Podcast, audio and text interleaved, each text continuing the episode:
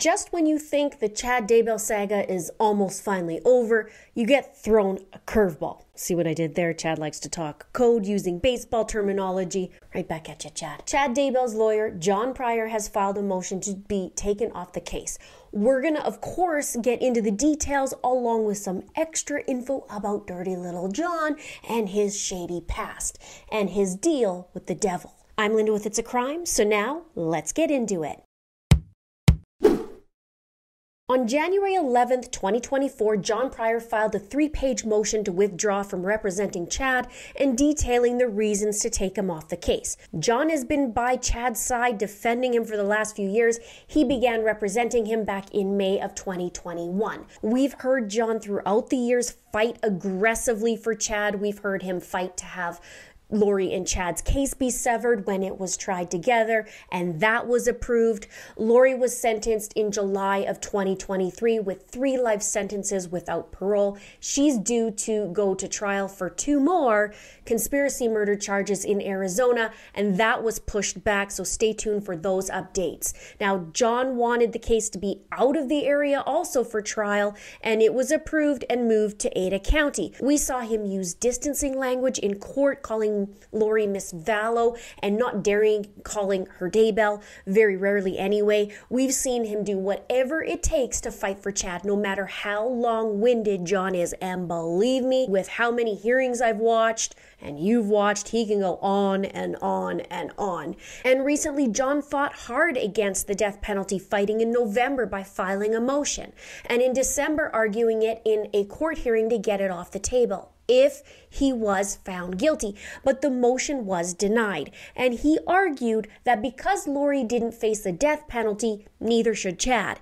And he reiterated that Lori was the one who headed it all, she was in charge, and he argued that the prosecution even based Lori's entire trial on the fact of Lori being the boss, so to speak. But Lori didn't waive her right to a speedy trial, and Chad did, which is part of the reason why it's still on the table for Chad. In Lori's they simply couldn't do what was needed in such a short amount of time. So Lori escaped death, but then again, you know, she's a self proclaimed goddess and she lives multiple lives, or probations as they call it, reinforcing her goddess status. And I'm sure Lori is reveling in that fact. And so on January 11th, John filed a motion to withdraw for two major reasons. Number one, John deemed Chad indigent and stated that he just can't work for free. In the document, it stated At a hearing on January 19, 2023, this court inquired of Mr. Daybell and declared him indigent. John said, After speaking with Mr. Daybell, I have confirmed that he is unable to pay any additional funds, and he believes it would be a disservice for me to continue to represent him in a capital case and trial without compensation. Now, John already owns Chad's home, and we'll talk about that more in a moment. But number two, John John is not qualified as a death penalty lawyer, something that many of us were wondering, which makes sense now for one of the reasons why he was pushing to have the death penalty off, besides the obvious. He wasn't certified, and if no death penalty, then obviously he would continue fighting that good fight for Chad. But in the documents, he's saying he's located an attorney. In the motion, it states I have made a diligent effort to find a lawyer to assist in this matter for a significant amount of time. The attorney who I located and agreed to try to get qualified has not yet been approved by the Public Defense Commission. The time for him to be of any assistance to me in preparing for this trial is long gone. Now, I do wonder how big of a process it is for an attorney to become death penalty case certified. I looked up a little bit about it, but it's interesting to me. I wonder why John didn't or maybe couldn't.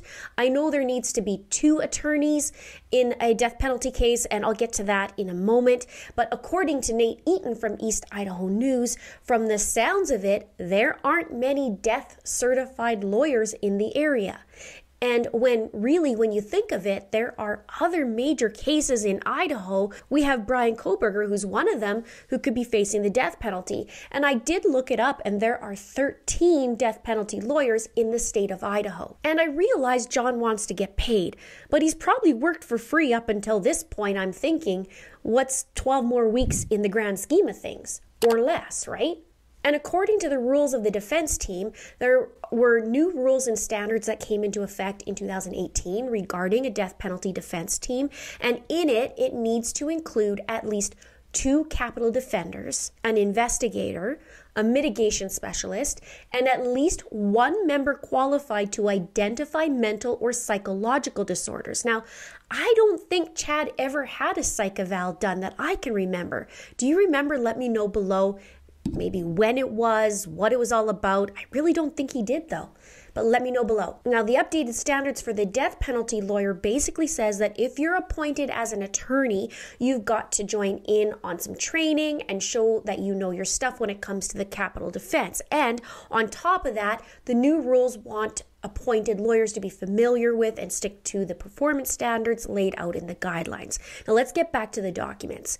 In the motion, John expressed the challenges associated with handling the case, emphasizing the need for continuous demanding work for over four months without compensation or adequate support.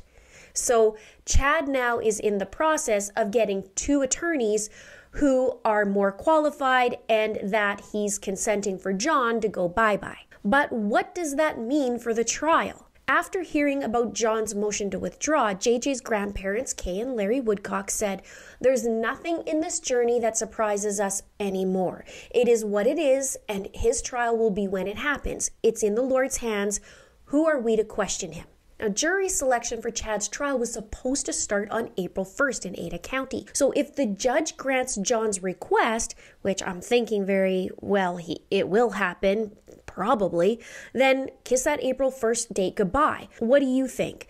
And then Chad's trial is going to be delayed, and I mean, it could be significant delays. There's so much to know and sift through in this case, plus it's a death penalty case. And even after four years, I mean, how are they even going to have this trial in 2024? I don't think it's going to happen. What do you think? And I'd be very, very surprised. Now, there is a hearing to hear this motion to withdraw scheduled this week on January 18th at 10 a.m. I'll be live streaming it. Look out for the post and remember to hit the. Mother's Day is almost here, and you can get her the most beautiful time tested gift around a watch she can wear every day from Movement. Whether your mom is into classic dress watches, rare and refined ceramics, or tried and true bestsellers, Movement has something she'll love. And right now, everything at Movement is up to 50% off site wide during their Mother's Day sale. A watch is a gift that celebrates all the time you spent with mom, and a movement watch is even more than that. Movement uses industry leading materials for their fresh modern watch designs, from technically complex ceramics to vintage inspired style, all for an incredible value your wrist and wallet will both love. And with one size fits all convenience and fast free shipping and returns, it's a stress free shopping experience. Save big on the best Mother's Day gift ever with Movement get up to 50% off site wide during their Mother's Day sale at MVMT.com. Again, that's up to 50% off at MVMT.com. Minder on it. Now, let's talk about the deal with the devil. Remember when Lori said, if Chad is the devil, he sure is a good one? Well, John owns Chad's house, and there are some feisty opinions about it, let's just say from John's colleagues. Chad transferred ownership of his house to John on May 12, 2021 almost a year after the kids were found buried in his yard through what's called a quitclaim deed according to property records. Now, that's around the same time that Chad retained John.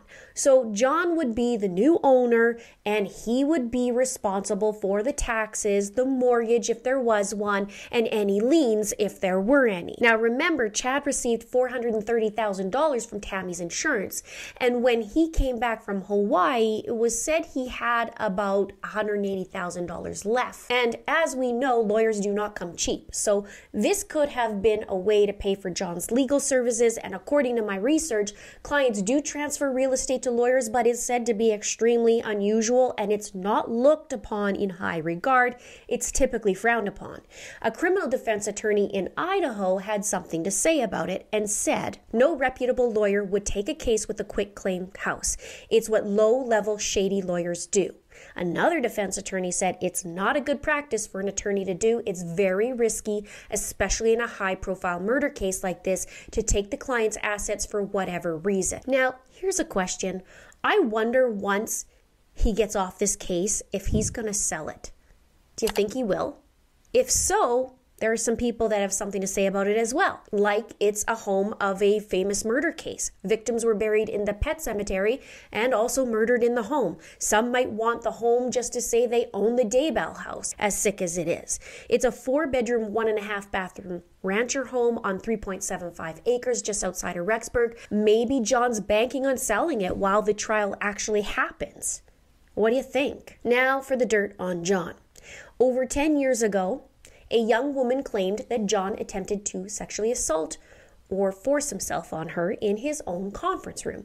She allegedly was looking for employment and legal advice, but John denied the claim, saying he paid her for sex and she consented. And in 2012, he pled guilty to misdemeanor battery and was sentenced to 120 days in jail, which he served.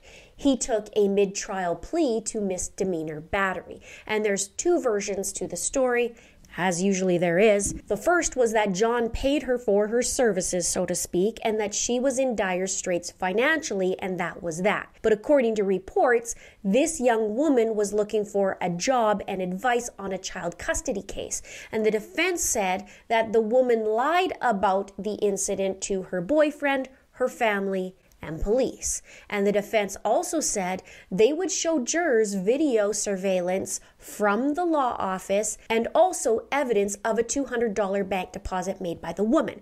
But before John took his plea, the woman said she refused when he offered her a job and help in the child custody case in exchange for having sex with him, and that the deposit was from an unemployment check and money given to her by her father. But the prosecution told the juries that they would present DNA evidence to show that John touched her unlawfully. And the woman went that same day of the incident to the police. But there is a quote by her, and I can relate, and many others can relate to this, I'm sure. She said, I wasn't going to say anything because I was scared of him, because I didn't think anyone would believe me. Now, I had something like this happen a very long time ago. I was in my 20s. I was working in oil and gas in downtown Calgary. I got a promotion that I worked really hard for, and I had a meeting one day, and after that, I was called into the bigwig's office. He reiterated what happened in the meeting, which was fine, and then he propositioned me for sex. I told him no, and then the sabotage started. And there were things that were supposed to be relayed to me that weren't. I was missing meetings and deadlines, but never told about them. And the list goes on. And I kept my mouth shut for a while because I was afraid of disrupting that apple cart.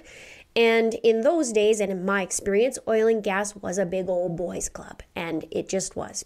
And you don't mess with this guy. And eventually, I got fed up and I ended up going to HR. My work was affected, and I take pride in my work and I was worried that I'd lose my job and I was a single mom. So I went to HR and guess what? The guy who was the head of HR happened to be best friends with the big wig guy in question. So he made excuses for him and said, Oh, that's just who he is. So I told them to take the job and shove it where the sun don't shine. And I'd rather work for minimum wage than put up with their BS. And in the oil and gas industry in Calgary, as I know it, you don't say anything because they all know each other. So if you go get a job somewhere else, you know, they'll talk. I'm only one woman in a million plus people here in Calgary, and there are way more stories like that. So good for her for going after the guy and a lawyer at that. And he pled guilty before um, going through with the actual uh, full blown case, I guess, so to speak.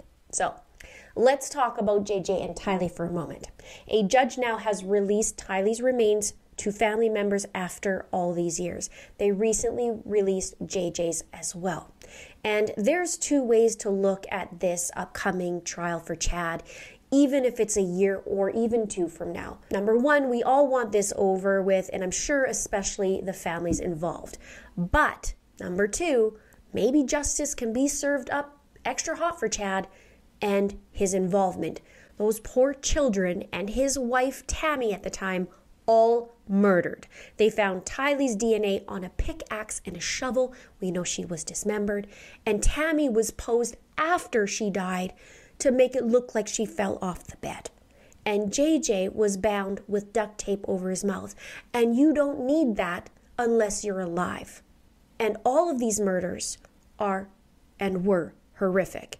And Chad can get what he deserves. And I think Chad revels in what happened.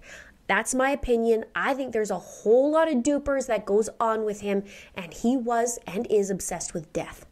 And the lawyers will have so much to learn in such a small amount of time.